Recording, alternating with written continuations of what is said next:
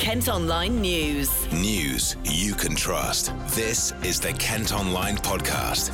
Lucy Hickmott. It's Thursday, the 9th of May. Coming up, Jeremy Corbyn launches European election manifesto in Medway. Labour is the only party with a plan to unite our country and make it work for the many not the few. Woman rescued by police after getting stuck in a lift for two days.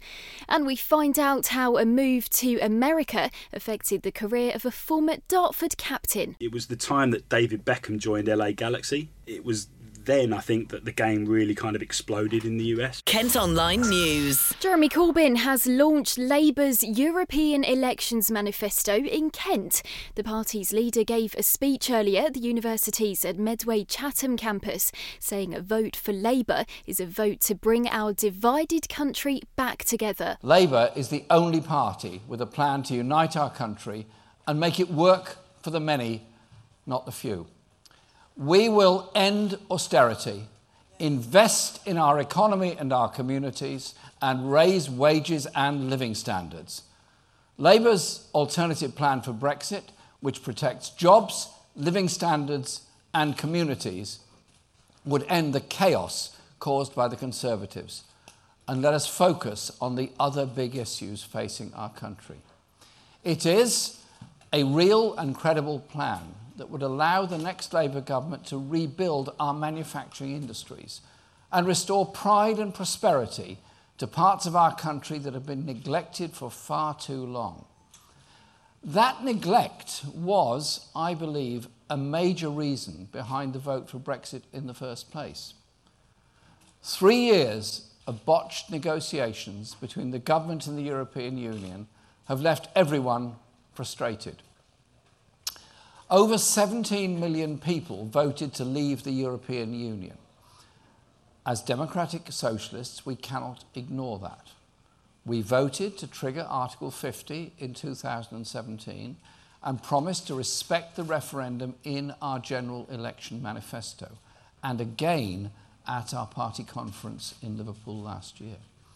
But we cannot respect the government's shambolic handling of Brexit that has caused huge uncertainty for people, businesses, and jobs. He went on to give an update on discussions between Labour and the government over the last few days about a Brexit agreement. Labour agreed to talks because we believed it was the right thing to do, to see if we could get a better deal in line with our plan. The needs of businesses and trade unions a deal that would see us leave the EU but keep a close relationship with our major trading partners. So far, in those talks, there's been no big offer, and the red lines remain in place. It's actually quite difficult negotiating with a disintegrating government, with cabinet ministers jockeying for succession rather than working for an agreement. It is in the country's interest to try to get this sorted one way or the other. But we can never accept the government's bad deal or a disastrous no deal. So, if we can't get a sensible deal along the lines of our alternative plan or a general election, Labour backs the option of a public vote on it.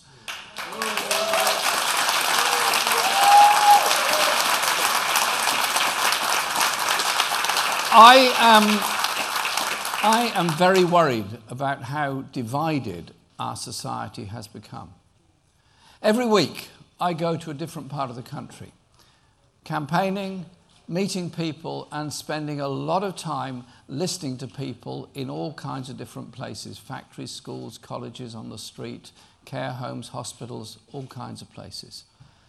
And over the last year, I've seen the divisions grow around Brexit. In communities, in families, there are real tensions. Real tensions. So, how do we go forward? We could all retreat to our respective side of the argument and let the bitterness drive us further apart. We could allow ourselves to be defined only as Remainers or Leavers labels that meant nothing to us only a few years ago. But where would that take us? Who wants to live in a country stuck in this endless loop? What's needed is a bit of understanding. Understanding of why so many people felt so frustrated with the system they voted to leave. And understanding why so many others believe that staying in the EU is the only way to protect our valuable, open, and diverse society. Jeremy Corbyn's also promising to hold those responsible for the funding crisis in schools and the NHS to account. The injustices in our society are deepening. Those injustices aren't to do with backstops, implementation, implementation periods, and all that rather strange and often obscure jargon. They are about whether your children will go to a school that can afford the basics or one where the head teacher sends begging letters to parents. Whether your relatives will be treated quickly and safely on the National Health Service or wait in pain and distress for months. Whether your parents will get a helping hand in old age or be left isolated and very afraid. And whether we as a country can end the burning injustices in our society. Theresa May once talked about them, but did nothing about them. Austerity, insecure work, low wages cause anger and disillusion. Some want to use that to stoke further division. But it wasn't the European Union that slashed public services to pay for tax cuts for the richest, it was a Tory government. It wasn't nurses and teachers who crashed our economy, it was bankers and hedge funds. And it wasn't immigrants who caused the biggest squeeze on wages since the Napoleonic Wars, it was bad employers.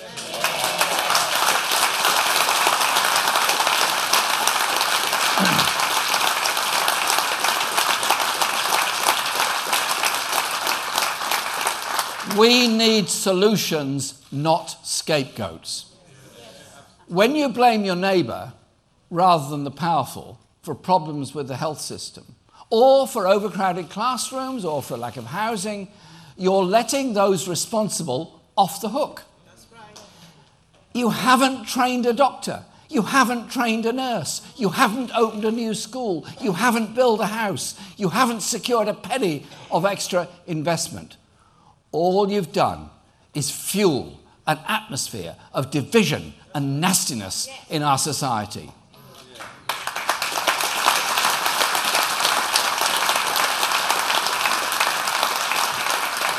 It is only by coming together and working together that we can improve people's lives. Labour will stand up for all workers, black and white. And we will guarantee the rights of EU citizens and students in this country and British people who want to work and study in the EU in the same way. We are internationalists to our very core. That's what our party was founded for more than 100 years ago. So when we see the emboldened far right strutting its stuff across Europe, and in this country too, in the shape of UKIP and its hangers on, our response is to strengthen our ties with working class and progressive movements both at home and abroad.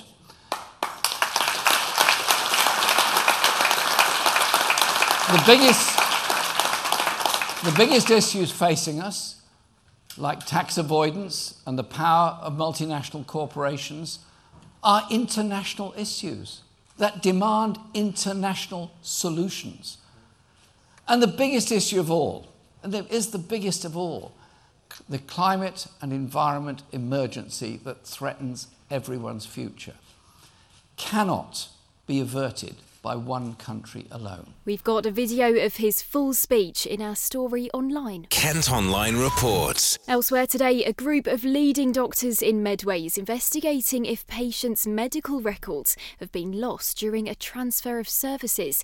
Ish has the details for us. Well, a company called DMC Healthcare took over dermatology services in Medway at the start of last month. Since then, scores of patients have complained of being on hold for hours as they try and get new prescriptions or arrange appointments. One woman has also revealed she's waited two and a half months for test results on suspect moles, only to be told her scans had been lost.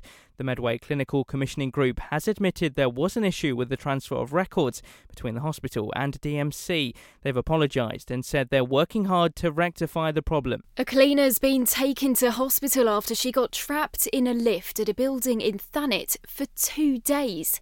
An investigation's underway after it happened while she was working at the Margate Adult Education Centre in Hawley Square over the weekend.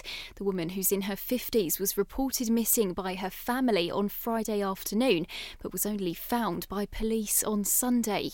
CCTV footage has been released showing men in hoodies stealing hundreds of pounds worth of donations after breaking into a Kent wildlife park.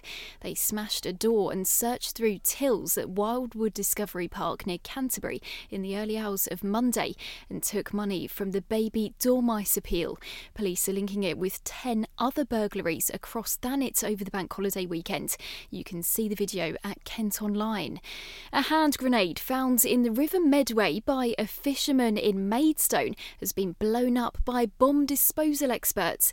He's thought to have taken it back to a house in Barming before realising what it was. Part of Upper Fant Road and Whitmore Street was sealed off by police yesterday afternoon, and the explosion was heard throughout the village. Kent Online Sport. Football and a former Kent footballer has been telling us how moving to America had a big impact on his career.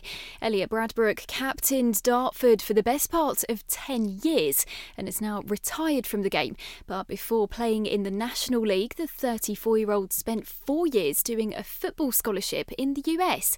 He's been telling the KM Football podcast exactly how he ended up there. Primarily to study, and, and the football was something that you were just able to do alongside that. Yeah, that's how they structure things in, in the States. They've got, um, they don't really have that kind of um, academy type football. I think it's getting actually bigger now. I think they have more of it now than they probably ever had. But back then, your university, the university game was your route into the professional game. Um, so I think anyone for what that watches sort of American football or anything like that, they have a draft, and that basically comes out of all the university teams. So you have, um, you, it's obviously a great, great um, setup because you get the opportunity to study for for a degree, but you're basically playing full time football as well. You know, we were in every day. The the standard, you know, was was ridiculously high for me. Um, I think that was by far and away the the highest standard of football that I'll I'll ever play, and I think that made me a better player purely because basically everyone was probably five or six steps ahead of me, really, um, and you know that made me focus and made me want to be a, a better player, and I had to be basically on it every day because you know these guys were were, were really good, some of them. So. Um, yeah, I, I got it's, it's a, a great balance of being able to study for a degree and playing basically full time football for four years. And the guy who coached you over there, I spoke to him for a piece we did about a year ago, and he talked about you even at quite a, a young age. Then, you know, being a leader in that group. Was that just something that came from within you? That was your personality. Yeah, I think it's natural, really, for me. I think again, those players footballing wise were streets ahead of me, and I think what they what those coaches made me understand was that what I had maybe it wasn't up to that same level, you know, quality wise or technically. Um, but what I brought to the table was really valuable for a team, you know, because everyone needs that type of person in there. Maybe that sort of English mentality, if you like, where you know, pretty football might be played around you, but you need someone to sort of, you know, drag everyone up. And if the chips are down, if you like, you need someone to kind of bring everyone together and start winning games. And I think those guys over there really appreciated that from me because maybe they didn't have a lot of characters that were that were similar to that. So I kind of it was at that time I really sort of found myself, you know, finding that sort of uh, sweet spot, if you like, in terms of what how I wanted to play football. Over a decade, I guess, since USA hosted the World Cup at that point as well. What what state was footballing in the in the country as a whole? Did you feel? Yeah, when I when I was there, it was it was the time that David Beckham joined LA Galaxy, if you know what I mean. So it was then I think that the game really kind of exploded in the US because obviously you know someone like David Beckham going over there and and being kind of like the poster boy for the league, if you like. You know, I think it really took off. Um, you don't see it as much because you're not there, but it is a really big sport. You know, it might not be up to the level of you know American football and baseball, but there are a lot of a lot of teams and a lot of players over there that play. But I think since then it's kind of it's gone really gone on to the next level, isn't it? With lots of older older pros from the from the game going over and sort of settling down and playing over there. And finally, today, a former Kent schoolboy is setting off on a childhood dream to fly around the world. Ross Edmondson, who grew up in Sevenoaks, is leaving from the USA and will travel around 40,000 miles before landing back in the States next April. The 35 year old is doing it to raise money for a friend's charity, which helps fund schools in rural Kenya. That's it for now, but for more news, news throughout the day, you can head to kentonline.co.uk. News you can trust. This is the Kent Online Podcast.